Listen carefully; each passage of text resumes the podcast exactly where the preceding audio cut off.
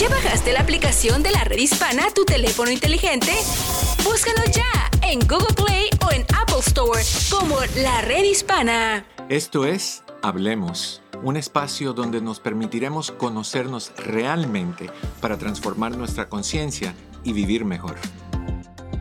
Hola, ¿qué tal? Muy buenas tardes, ¿cómo estás? Bienvenido a Hablemos, una producción de la Red Hispana. Yo soy tu amigo Eduardo López Navarro, contentísimo de saludarte como todos los miércoles.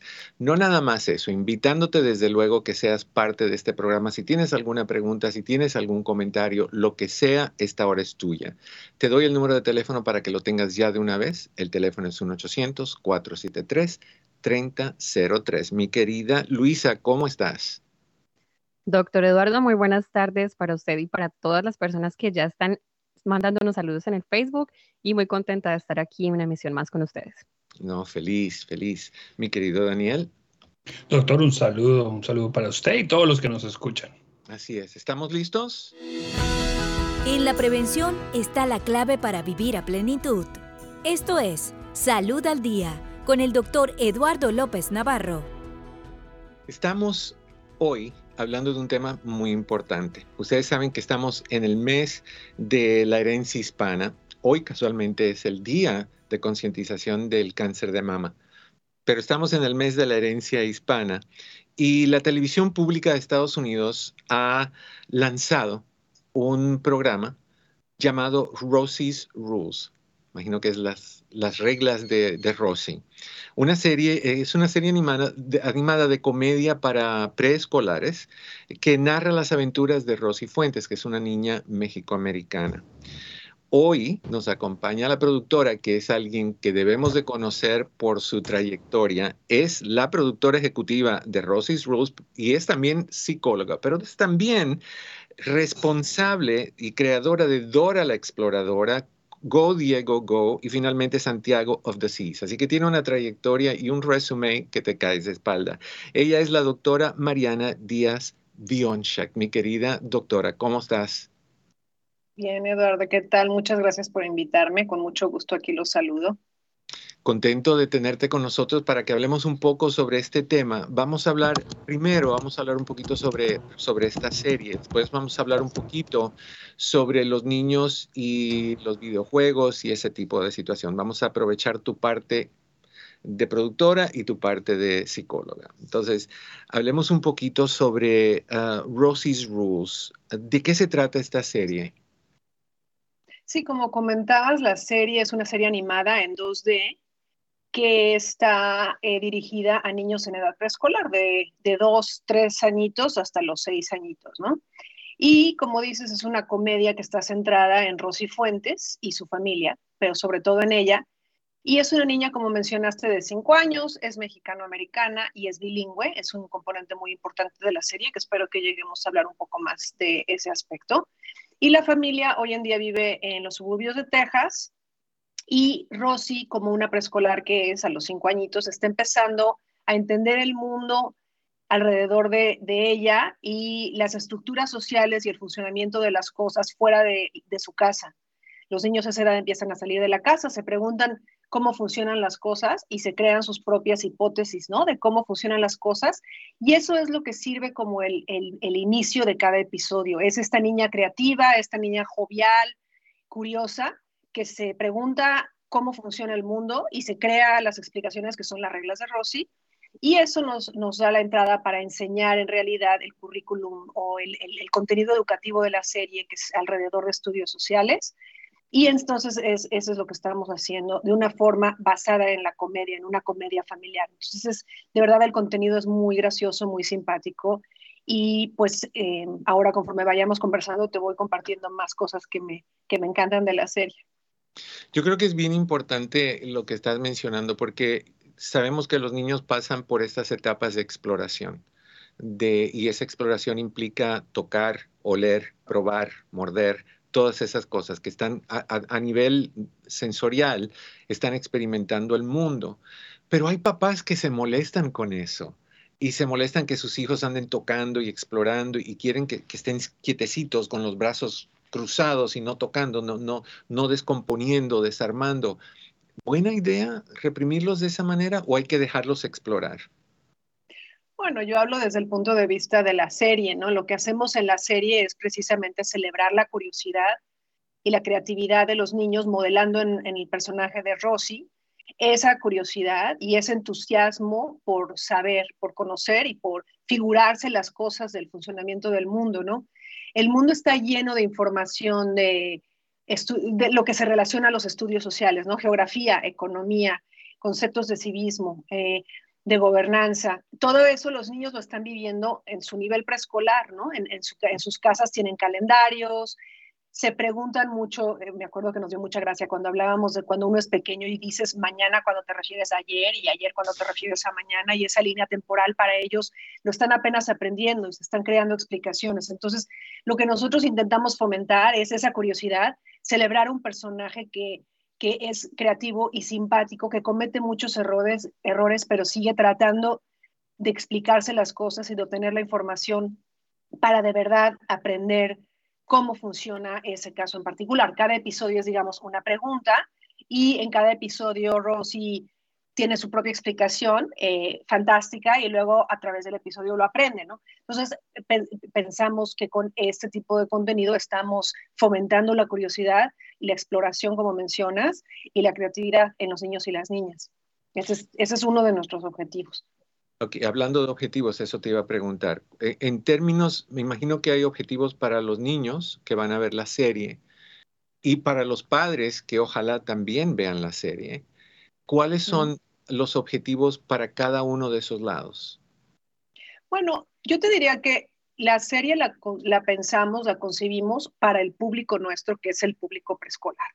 Pero pensamos que en efecto la serie, como dices, casi es familiar, porque es eh, una familia muy entrañable, con unas situaciones muy ah, pensadas en, cuanto al funcionamiento de las familias. Nos interesaba presentar una familia bicultural, donde la mamá es de Wisconsin, es del área rural de Wisconsin, el papá es de la Ciudad de México, y juntos hacen esta familia que es la familia Fuentes. La mamá tiene una hija de un matrimonio previo que se llama Crystal, que es la hermana de Rosy, y tienen juntos al, a los niñitos Rosy y el hermanito Iggy, ¿no?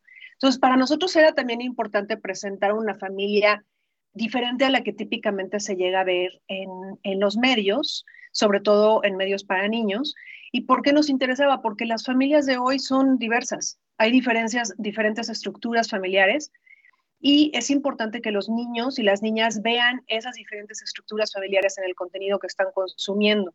De manera que algunos de ellos que tienen una situación como la de Rosy se vean reflejados y los niños que no, que vienen de otras familias que no son como la de Rosy, vean que hay diferentes tipos de familias, ¿no? Entonces buscamos también promover la diversidad, no solo racial y étnica, en el, en el tema de que pues estamos incluyendo a un padre mexicano y a todo su lado familiar, del que ojalá haya oportunidad de hablar en más detalle, su tía, su abuelita, todos están muy presentes en, en la serie, em, sino también una estructura familiar diferente a la, a la típica, ¿no? Eh, entonces, eso, ese tipo de mensajes, ya, ya, hablamos de dos tipos de mensajes, ¿no? Ya hablamos del mensaje de promover la curiosidad, la creatividad, y ahora estamos hablando del mensaje de promover diversidad en cuanto al origen étnico, eh, la herencia del personaje principal, tanto como su estructura familiar.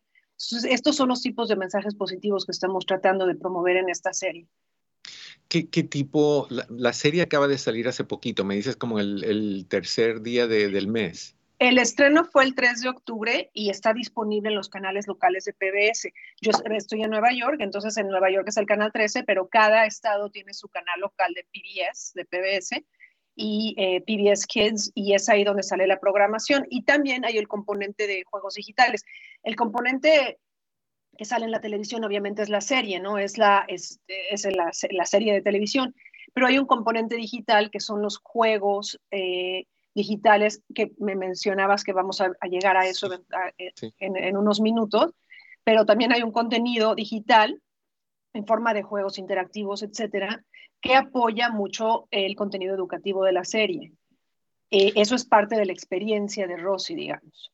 ¿Cómo, ¿Cómo ha sido el recibimiento por parte de los latinos, si es que tienen esa información, por parte de los latinos o por parte de las otras etnias que no sean latinas, sobre lo que ha salido hasta ahorita del programa? Bueno, eh, me encanta esa pregunta porque mi, mi misión es impactar a, la vida de los niños y en particular de los niños latinos y las familias latinas. Entonces, la, evidencia que tengo ahorita es anecdotaria exclusivamente. Recibimos feedback a través de PBS. El, show lo produce un estudio que es el estudio para el que yo trabajo, que se llama Nine Story Media, pero recibimos a través de PBS la retroalimentación de una madre que vio el episodio con su hija y me da hasta emoción pensarlo, porque dijo, esto es exactamente lo que es nuestra familia. En, en nuestra familia, yo soy, ella era latina, y eh, encontraba que la forma en cómo hablaban con, eh, en, el, en, el, show, en la serie, hablan en inglés y en español. Y eso le resonó mucho a la mamá y dijo, me encanta ver una familia como la mía en la televisión. Y eso es precisamente lo que yo, a lo que yo aspiro, es que las familias se vean reflejadas en el contenido que estamos creando para ellos. Entonces, eh, también sé por, no tengo ratings, entonces, pero lo que sí tengo es los ratings del, contenido digital, que ha sido muy exitoso, los juegos digitales que están en la plataforma de PBS Kids, han estado, han sido eh, los juegos muy, muy visitados por la gente que visita la plataforma de PBS Kids. Entonces ha sido hasta ahora pues muy positiva la retro que estamos recibiendo. Fíjate, por eso fue que al principio te pregunté un poquito sobre eh, los objetivos con los papás, porque yo creo que los papás van a aprender mucho de aquí, porque los papás van a ver desde afuera la manera adecuada de manejar a los niños y la manera adecuada de integrar, de, resolver asuntos, de, fomentar esa exploración, ese descubrimiento, porque yo creo que un niño que, que lo he visto muchas veces. El niño que busca, que desarma y arma, que, explora, que ve qué hay detrás de esto, detrás del otro, es un niño que está despertando la curiosidad y el intelecto. Y, muchos padres no están conscientes de eso, los ven como malcriados, los ven como, como inquietos, pero creo que los padres van a también aprender un montonal de cosas mirando, como dijo esa señora, esa puedo ser yo, o esa soy yo, o eso somos nosotros. Sí, bueno, eh, es una, consideración interesante, ¿no? Pensar que lo que estamos modelando no solo es una niña curiosa, sino a, los, a la mamá y al papá de una niña curiosa que fomentan esa curiosidad y que fomentan esa exploración eh, y le permiten esa libertad de, inclusive de cometer errores en su, en su interpretación de las cosas, ¿no? Parte del episodio comienza normalmente con una situación que la lleva a ella a preguntarse una pregunta. inmediatamente después de que ella se pregunta la, la, cuestión, entra en una canción, que es el que le llamamos la canción de imaginación, porque es donde ella imagina la, la explicación. Y esa canción es fantástica. Inclusive cambiamos el formato de animación para que se vea que esta, esto que está ella diciendo es una, es una creación de su, de su imaginación. Por ejemplo, se pregunta cómo viaja el correo, ¿no? Entonces dice, ¿y cómo viaja el correo? Tengo que saberlo y se va, entra en la canción de animación y dice, viaja por mago, viaja por ratón. entonces ella se crea una explicación, termina la canción y el resto del episodio, que es pues todavía, los episodios son de 11 minutos, eso pasa en los primeros dos o tres minutos. Entonces el resto de los ocho minutos estamos aprendiendo cómo de verdad funciona el correo o cómo llega la comida al supermercado o por qué un, billete de un dólar y cuatro monedas de cuarto son, la misma cantidad. O sea, todo este tipo de, conceptos de, estudios sociales y el resto del episodio se trata de ella aprende eso y al final lo celebra. Entonces, al final hay otra canción diferente donde ella celebra todo lo que aprendió. Entonces, también se está celebrando el, aprendizaje de la información que es la, la correcta, ¿no? Y lo están haciendo de una manera que fomenta el aprendizaje que me encanta, o sea, porque el, programa está fomentando la curiosidad, está eh, eh, fomentando y, promoviendo el querer saber. Y para muchos de los niños que, tal vez no tengan esa motivación o que no tengan esa, esa empujón de parte de su familia que quieran explorar, esto en cierta forma te dice, no, pues explorar es divertido y mira lo que descubres. Me encanta, me encanta lo, lo que están haciendo con esto. Es en PBS en todas las estaciones, PBS Kids, en todas las estaciones Y me gustó de tu pregunta, regreso a, cómo planteaste la pregunta de qué es lo que estamos modelando para padres, porque en realidad yo no había pensado en eso antes, ahora que me lo preguntas lo pienso y digo, sí está bien modelar eso. También modelamos adultos que tienen, tratamos de, de, de, em, como balancear ciertos tipos de estereotipos que puede haber respecto a una, al rol de una mamá o al rol de un papá, cómo se relacionan ellos con los niños. Eh, en el caso de la mamá, ella pues trabaja, tiene una, una, librería y hay veces que están los niños en la librería y con los niños digo Rosy, puede ser con su hermanito, puede ser con la hermana grande o con su primo Javi. Eh, y están los niños ahí y ella tiene que atender, ella tiene que atender el negocio, entonces está con los niños no les quita el ojo, pero también tiene que atender su, negocio, ¿no? O el papá, pues es un papá cariñosísimo, que es muy simpático y juega con, con los niños y hay, hay muchas oportunidades de, de, presentar una comunidad, una familia y una comunidad aspiracional. Entonces, la familia es aspiracional en la medida en la que los dos padres eh, hacen lo que hacen y cómo se, se relacionan con sus hijos, pues es, es aspiracional. Y también nos interesaba modelar, como te dije al principio, diferentes estructuras familiares. La tía de Rosy, que es vecina de ellos, está cerca, también vive donde ellos, hay en los suburbios de, de Texas, eh, cerca de San Antonio. Eh, la tía es madre soltera de Javi y también ella, es, ella tiene su propio negocio, es restaurantera y tiene su, su restaurante mexicano y, y, lo lleva y lleva a su hijo. Entonces, todo ese tipo de modelar situaciones que son realistas de forma que puedan ser pues identificables para tanto los niños como las familias es importante, ¿no? Porque valida su experiencia de vida también. Creo que para aquellos padres, estoy atorado en eso porque estoy viendo el valor que esto tiene para papás. para algunos padres que no se han atrevido a ser así como el papá de Rosy, que no se han atrevido a ser juguetones o apapachadores o involucrados, el ver esto y ver el buen resultado del ser así, y no de una manera empujada o criticada o, dirigida, sino simplemente por interés ves algo que tú dices, ay, tiene que sentirse bien esa niña con lo que está haciendo el papá. Yo soy papá, estoy haciendo eso. Creo que es un, un modelaje brutal lo que están haciendo ustedes por los dos lados. Muchas gracias, sí. Es lo, que, es lo, que, intentamos, sí. No, pues suena, el intento suena muy bien. Quiero, quiero preguntarte en unos minutitos que nos quedan. Hablaste un poquito sobre juegos de, de videos. ¿Cuál es tu percepción de los juegos de videos en general con los niños jóvenes, niños y jóvenes? ¿Bueno para ellos? ¿Tóxico para ellos? ¿Qué piensas? En general, en, las cuestiones, en general, las preguntas, yo no soy de blanco-negro. Me parece que hay cosas buenas de los juegos y como todo en exceso es malo, como el chocolate más o menos, ¿no? Pues el chocolate es delicioso, pero pues tampoco hay que comer solo chocolate porque es un problema.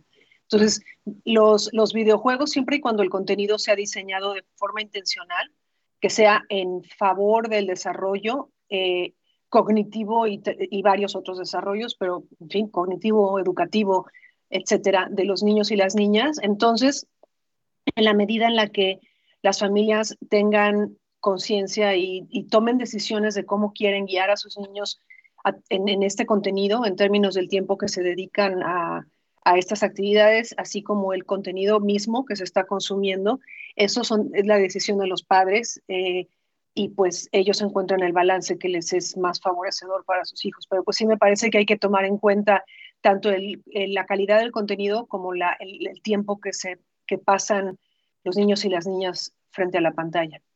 Y obvio, y una de las cosas que, que yo creo que es importante es que en la vida todo tiene que tener balance. Y, balance implica que sí, tiene que haber tiempo para juegos, tiene que haber tiempo para tarea, tiene que haber tiempo para jugar, tiene que haber tiempo para, para conversar, tiene que, tenemos que buscar ese balance, que a veces es lo más difícil porque tenemos como padres tantas responsabilidades y, a veces carecemos de, suficiente tiempo para poner atención a nuestros hijos.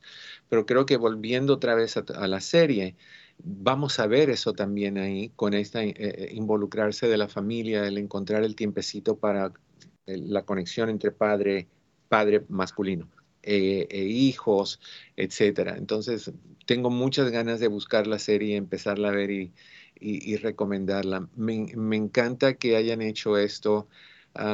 nuestra, nuestra gente se va a beneficiar y nuestra gente creo que, no somos buenos, y tú corrígeme si crees que estoy equivocado, no son, en general la gente no, no, le gusta que le digan qué hacer, que le pongan ese dedo la gente aprende muchísimo más cuando es un poquito más pasiva eh, el aprendizaje cuando se te da de una forma que tú lo recibes sin amenaza o sin señalar o sin juzgar o sin criticar. Y creo que este programa va a ser exactamente eso para los dos grupos y a la vez va a celebrar esa unión de ambos, que es esencial, la familia. Sí, bueno, eso buscamos y creemos que el contenido de verdad va a ser, aunque lo estamos haciendo pensando en preescolares, también pensamos que lo van a encontrar gracioso y entretenido las, la familia en general, porque es muy, está muy simpático. Total. Hay que checarlo, pero sí, sí está muy simpático, la verdad. Los, niños mayorcitos también, porque van a decir, ay no, igual a mi hermana.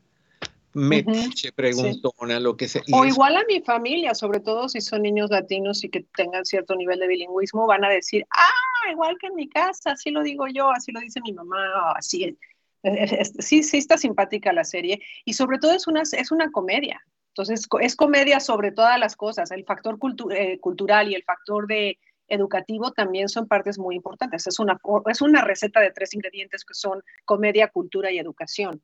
Entonces, cuando las juntas las tres, pues está fenómeno. En, en nuestra cultura el humor es importantísimo.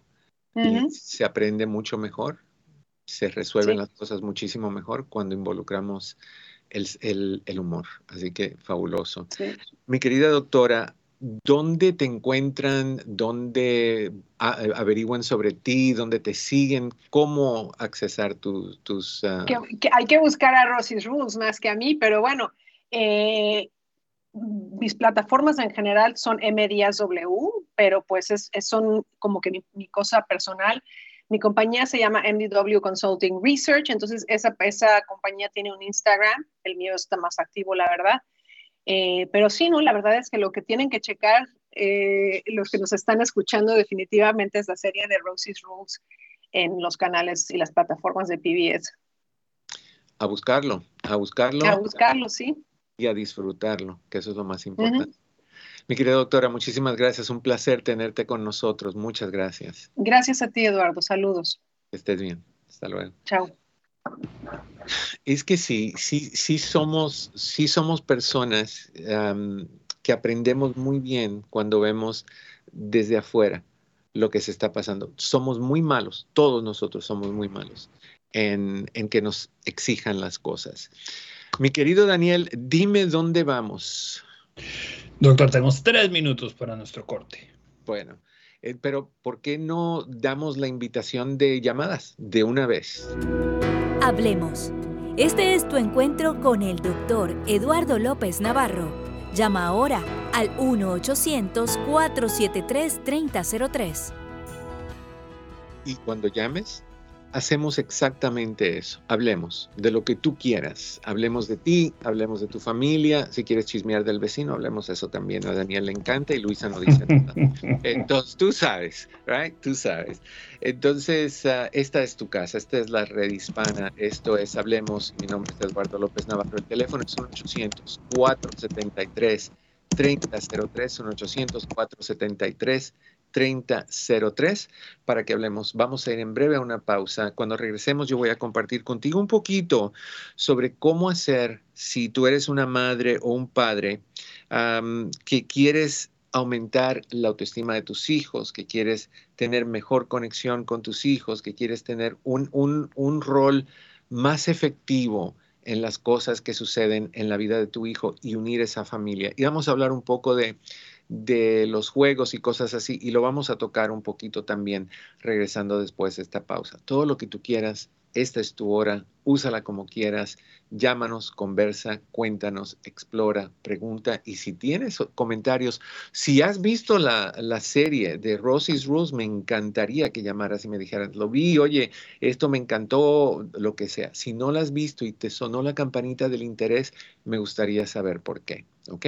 1-800-473-3003. No olvides que si durante la semana tú quieres llamar y no te contestamos, deja un mensaje, deja tu nombre, deja tu número de teléfono si deseas, o deja tu pregunta y con gusto la ponemos al aire, con gusto te contestamos y, y siempre, siempre vas a ser tú la prioridad en este programa.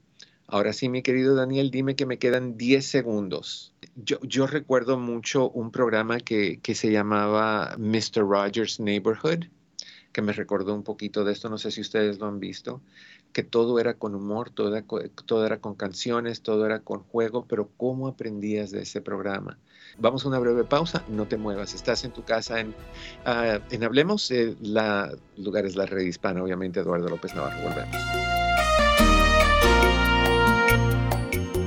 ¿Puede mi hija tener efectos secundarios de la vacuna contra el COVID?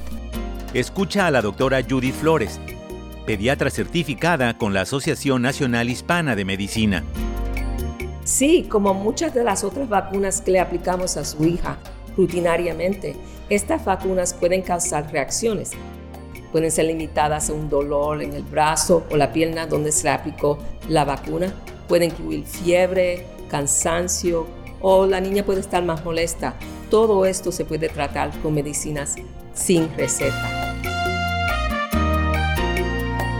Para encontrar vacunas cerca de ti, visita vacunas.gov o envía un mensaje de texto con tu código postal al 822-862. Juntos sí podemos.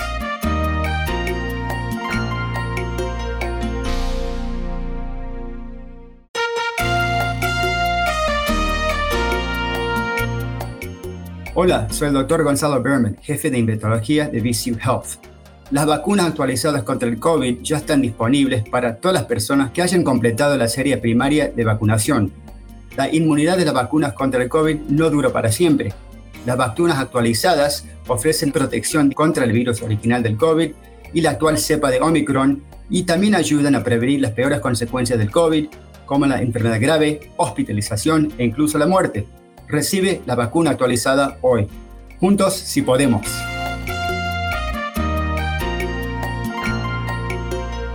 Escucha a los expertos hablar sobre las vacunas actualizadas contra el COVID en la charla En Confianza el 25 de octubre a las 7 pm tiempo del Este, 4 pm Pacífico, en la red hispana en Facebook y encuentra vacunas actualizadas cerca de ti en vacunas.gov. Para vivir mejor. Hagas lo que hagas, no te quedes sin dormir. El dormir es extremadamente importante. Al dormir, sobre todo de noche, tus células se limpian de todo el desgaste y de todas las toxinas que han acumulado durante el día y se repararán y se fortalecerán. Si no logras dormir, te sentirás con síntomas de paranoia, experimentarás cambios de humor, depresión y un mayor riesgo de padecer algunos tipos de cáncer, demencia, diabetes y accidentes cerebrovasculares. ¿Sabes cómo te puedes ayudar a dormir? Al acostarte, practica la respiración de la paz, donde inhalas por tu nariz por 8 segundos y luego exhalas por tus labios por 8 segundos. Este tipo de respiración relaja muchísimo el sistema nervioso, además de oxigenar a tu cerebro y a tus células. Por lo tanto, a dormir se ha dicho. Hay más información y recursos en el app La Red Hispana. Un mensaje de esta emisora y de la redhispana.com. Saber es poder. Aquí tienen a su doctor Isabel en la red hispana hablando sobre un sentimiento muy importante, la compasión. La compasión es un sentimiento que va mucho más allá de la lástima y que puede definirse como una de las virtudes que facilita nuestras relaciones con los demás y nos da la habilidad para comprendernos y aceptarnos a nosotros mismos. Pero primero tenemos que aceptar nuestras propias fallas y eso vamos a sentirnos mejor, sino que también nos levantamos la autoestima y nos permitimos ser más tolerantes y comprensivos hacia los demás. La compasión implica aceptar tanto lo positivo como lo negativo de otra persona, sin necesidad de juzgarlos y con la plena convicción de que siempre es posible relacionarse con personas que son diferentes a nosotros sin importar las cualidades de los demás. Hay más información y recursos en el app La Red Hispana. Un mensaje de esta emisora y de la redhispana.com. Actualidades. Quizás tu niño quiere ser entrenador profesional de tiburones o influencer. O tal vez la primera bailarina en la luna. No importa cuál sea su sueño, el cambio climático podría arruinarlo si no actuamos ya. Desastres naturales como tormentas y sequías frenarán la economía y les hará más difícil llevar una vida estable, pero seguimos luchando. Ambiciosos planes climáticos como el Inflation Reduction Act están protegiendo a nuestros niños de la contaminación por carbono y clima extremo. Y depende de nosotros que el progreso siga. Únete a las madres de todos lados y prométele a tus niños que votarás como una madre para proteger su futuro. No hay nada más poderoso que las Madres Unidas. El amor por nuestros niños puede definir esta elección. Visita votelikeamadre.com para conocer más. Un mensaje de esta emisora y de la redhispana.com. Conoce las herramientas para mejorar tu vida. Hablemos con el doctor Eduardo López Navarro. Quiero compartir contigo, ante todo, bienvenido de regreso. Hablemos, tu amigo Eduardo López Navarro en la red hispana. Teléfono es 1-800-473-3003. Si quieres hablar conmigo, me encantaría hablar contigo. 1-800-473-3003. Algunas herramientas para ti, para fomentar mejor esa calidad de relación que tienes con tus hijos. Los niños cuando hablas con ellos en terapia, en consejería, en grupos de apoyo, en las escuelas, expresan mucho que para ellos las cositas más simples, las cositas más sencillas, son más importantes que las cosas complicadas.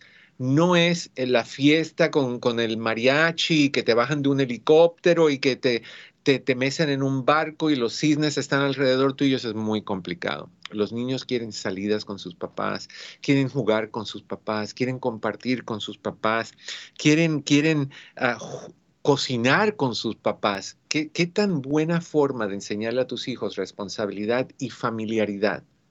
unión familiar que haciendo estas cosas juntas. Y también si es varoncito y te ayuda a cocinar, que no hay nada malo con eso, no cambian de orientación sexual porque los pongas a cocinar o a lavar platos. Eso no hace a nadie cambiar de orientación sexual. Qué bueno, porque así estás criando a hijos varones que van a ser excelentes esposos para sus esposas, porque van a apoyar y van a dar el buen ejemplo en continuidad gracias a, lo que tú le enseñaste. Así que eso es bien importante. Vete por las cosas sencillas, no por las cosas complicadas. el contacto es extremadamente importante en las familias. Tienes que tener una comunicación abierta siempre con tus hijos. Ten cuidado cuando hables, porque hay muchos papás que amenazan cuando los hijos le dicen, papá, quiero hablar contigo, más vale que no me digas algo que me haga enojar. O sea, ¿piensas que eso abrió la puerta o que eso hizo ¡pac! y la cerró de a golpe? La cierra Tienes que abrir la comunicación, tienes que escucharlos, tienes que aprender a escucharlos. Uno de los errores también que cometen los papás es que el niño empieza a decir algo y antes de que el niño haya terminado la oración, la frase, ya están cortándolo, dando un consejo o una opinión, una corrección o una crítica o un juzgar. Eso no ayuda de ninguna forma a tu relación con tus hijos. Es bien importante que si van a estar jugando, por ejemplo, en el Internet, que juegues con ellos y converses a la vez. O aprovecha cada oportunidad para conectar con tus hijos, hablando, escuchándolos. cuando tú los escuchas, les aumenta su autoestima porque el mensaje que estás dando es, tú eres importante para mí, lo que tú piensas y lo que tú sientes es importante para mí. Te escucho. Y el niño dice, wow, lo puedo hacer con papá o con mamá, no tengo que decírselo a, a Doroteo, el viejito que limpia en la escuela. Eso es importante. Involúcrate en las actividades de tus hijos. Tú debes de saber cuáles son las cosas que les gustan, cuáles son los deportes que les gustan, cuáles son los juegos de video que les gustan, cuáles son los juguetes que les gustan, cuáles son los grupos musicales que les gustan, cuáles son los programas que les gustan. Es importante que te incluyas y te mezcles en la vida con tus hijos, en la vida de tus hijos con tus hijos. Eso hace unión. Porque la, mayoría de los padres, bueno, no puedo decir eso, muchos de los padres no se, no se incluyen, no se meten, al menos que van a corregir o rechazar o regañar. Esa música es diabólica, ¿se acuerdan cómo pensábamos? Muchos pensábamos eso. Esa música tiene mensajes subliminales que cuando tocas el, disco al revés es un mensaje a Satanás. No, nada que ver. El cerebro no escucha al revés, escucha al derecho. Entonces, hay, hay que dejar de criticar e involucrarse en la vida de sus hijos. Y finalmente, si, si, bueno, una cosita más, asegúrate que cuando hayan conferencias en la escuela, tú vayas, tu mamá tu papá. Caballeros, no manden a su esposa de mensajera. Es como la, la, paloma mensajera, la mando a ella en representación mía. No, el niño no es huérfano de padre. Los dos hicieron, no, no, no crearon a tu hijo por inmaculada concepción, lo hicieron juntos. Y si tú encontraste tiempo para meterle mano a ese asunto y crear a tu hijo, encuentra el tiempo para ir a las juntas escolares. ¿Por qué? Porque ahí no nada más te dicen cómo va, te dicen cuando va bien, celebras con tu hijo el hecho de que va bien. Cuando no va bien, te incluyes al equipo que lo va a ayudar a que salga bien. Y no lo vas a regañar porque no va bien, vas a motivarlo a que mejore. Con tu ayuda, con tu apoyo, con tu interés, con tu comunicación, con tu escuchar, con tu jugar, con todo lo que tú haces con tus hijos. Ese es el proyecto más importante que tú tienes en tu vida, dama, caballero, tu hijo. Y tienes que tratarlo con mucho cuidado porque es un proyecto valioso. Es la vida de un ser humano que está en tus manos y tú tienes que amoldarla para que sean la mejor persona que puedan ser. ¿Ok? Consejitos para ti. Mi querido Daniel, let's keep going. Hablemos este es tu encuentro con el doctor Eduardo López Navarro.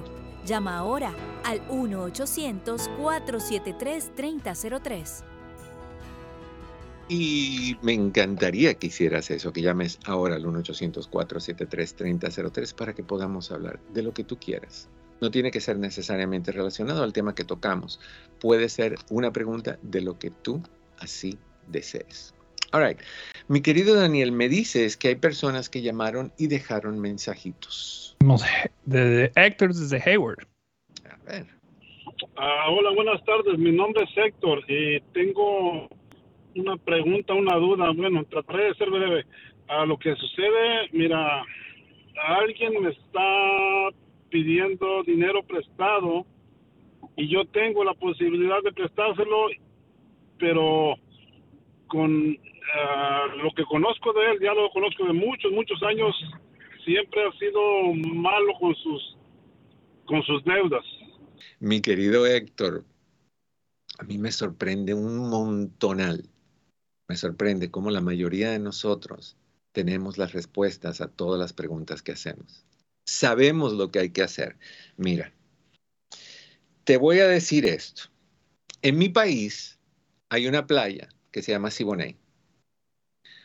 Para ir a la playa Siboney había que cruzar un puente y ese puente estaba hecho de tablas de madera, viejísimas. Como todo en mi país, nada lo cuidan, todo se rompe, todo está destruyéndose a, pasos agigantados. En este entonces estamos hablando de hace un montón, yo era un niño, ¿te imaginas? Creo que habían todavía dos o tres Tyrannosaurus rex dinosaurios caminando en el, en el mundo. Y la gente sabía que en ese puente, si tú ibas despacito, posiblemente no se rompiera la madera. Pero si ibas recio o rápido, el peso del carro más la velocidad y la fricción podía causar que las tablas se partieran y te fueras hacia abajo. Hay gente que hacía eso, que iba rápido y terminaban de lado con, con la nariz del carro hundido Sabían que eso iba a pasar, pero se arriesgaban de todos modos.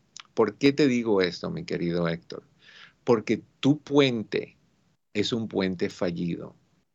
Tu puente, o sea, el puente del, del récord que tiene esta persona que tú conoces en términos de su capacidad de pagar, viene con tablas podridas.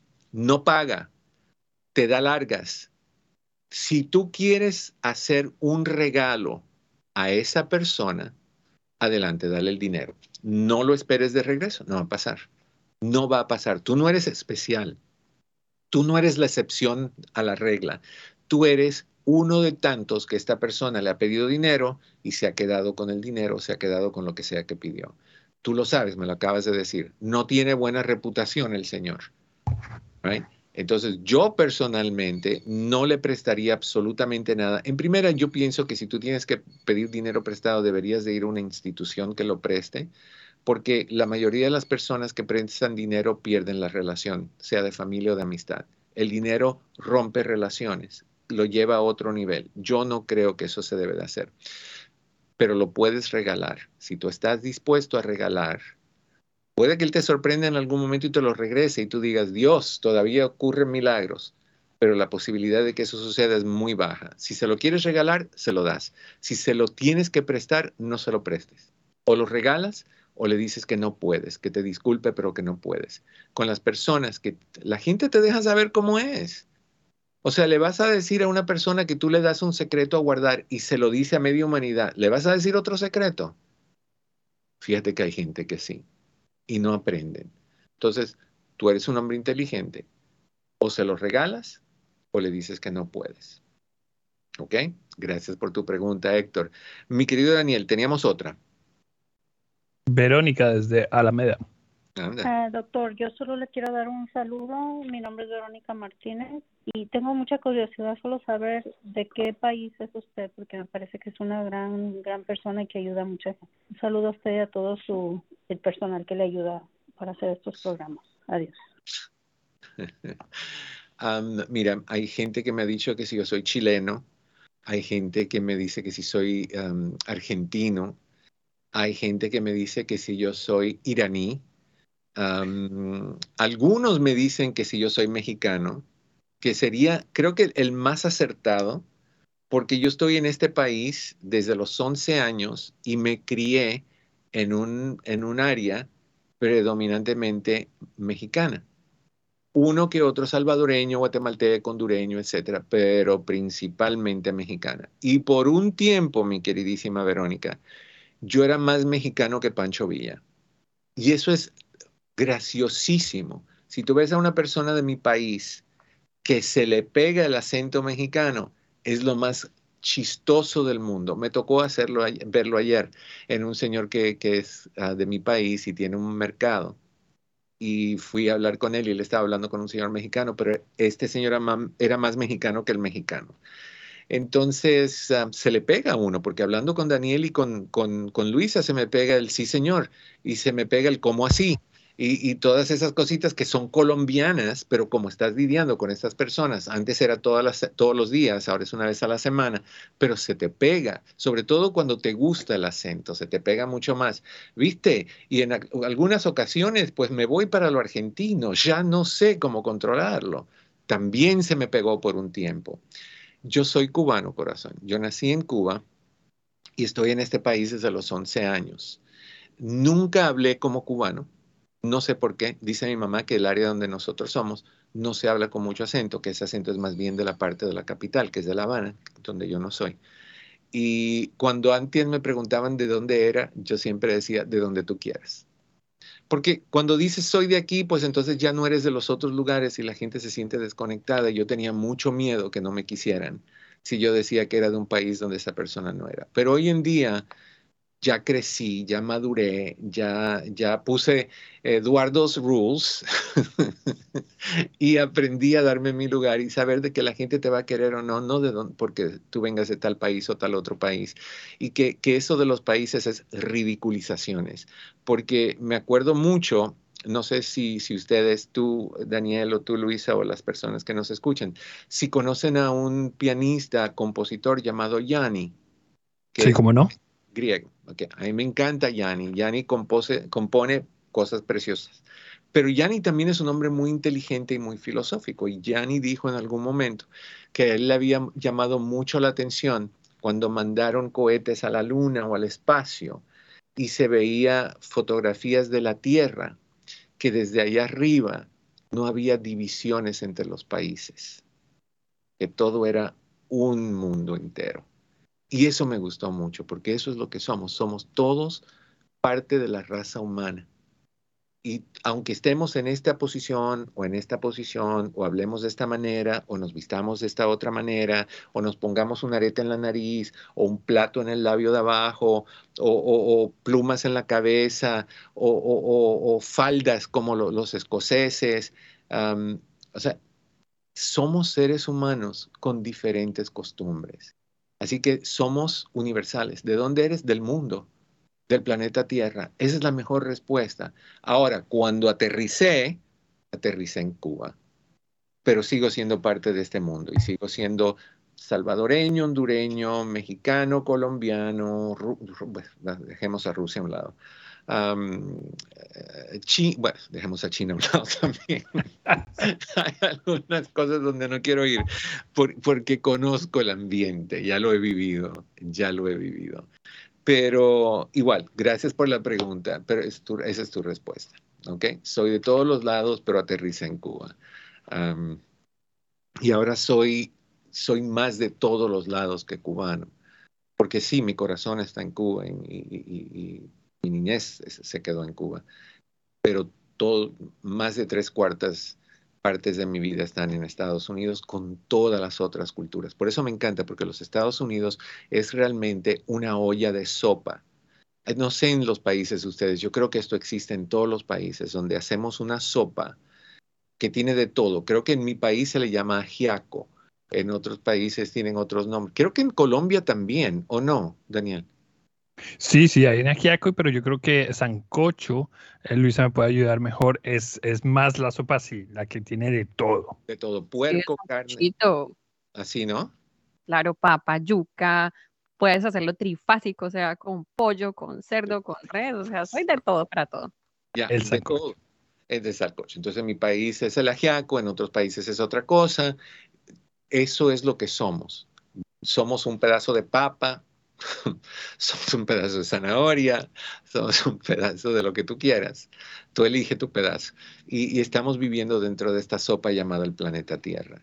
Así que qué bueno, porque cuando se remueve eso, chocamos todos, pero de buena forma, nos rozamos, nos tocamos, nos empapamos juntos. Eso suena muy sensual, pero nada que ver. Es nada más una forma figurativa de expresar que somos parte del mismo lugar y no hay que buscar divisiones, hay que desdividir y buscar uniones. No nada más en el planeta, en tu familia también. Que fulanita es así, que mi hija es lesbiana, que esas son divisiones y esas cosas no se deben hacer. Esas, somos una misma persona con gustos diferentes. A Daniel le gusta el pelo corto, a, Luisa le gusta el pelo largo, a, mí se me está cayendo el mío. O sea, todo, depende de nuestra realidad. ¿Ok? ¿Qué tiempo nos queda, mi querido Daniel? 15 minutos. Ok, perfecto. Quería hablar un poquito con ustedes y, acuérdense que tenemos tiempo para sus llamadas. 1-800-473-3003, 1-800-473-3003. Quería hablar un poquito con ustedes sobre esto de los juegos de video. Es algo que quería tocar con, con la doctora, pero, pero sé que el énfasis de esa, de esa entrevista fue más hacia, hacia el programa de Rosie's Rules. Entonces, desconecté un poquito ese tipo de preguntas. creo que es bien importante saber qué está haciendo tu hijo con su tiempo libre. Creo que es muy importante que tú estés al tanto de qué tanto tiempo tu hijo o tu hija están utilizando para, para videojuegos. se, le llaman, es que en este país le ponen un nombre a todo, tecnoadicción. bueno, que cómo determinar si tu hijo o tu hija están adictos a estos juegos. Lo primero que vas a notar es que prefiere estar la mayor parte de su día, de su tiempo, en frente de un televisor o en su recámara. Que cuando tú entras, apagan. Y cuando te vas y te quedas escuchando, escuchas que lo vuelven a aprender cuando no quieren ir a una fiesta o no quieren ir al parque o no quieren ir a, ningún lugar porque quieren quedarse en casa, están cansados. Ha sido una semana muy difícil en la escuela, muchos exámenes, las tareas, educación física, todas esas cosas. Quieren quedarse en casa. ¿Por qué?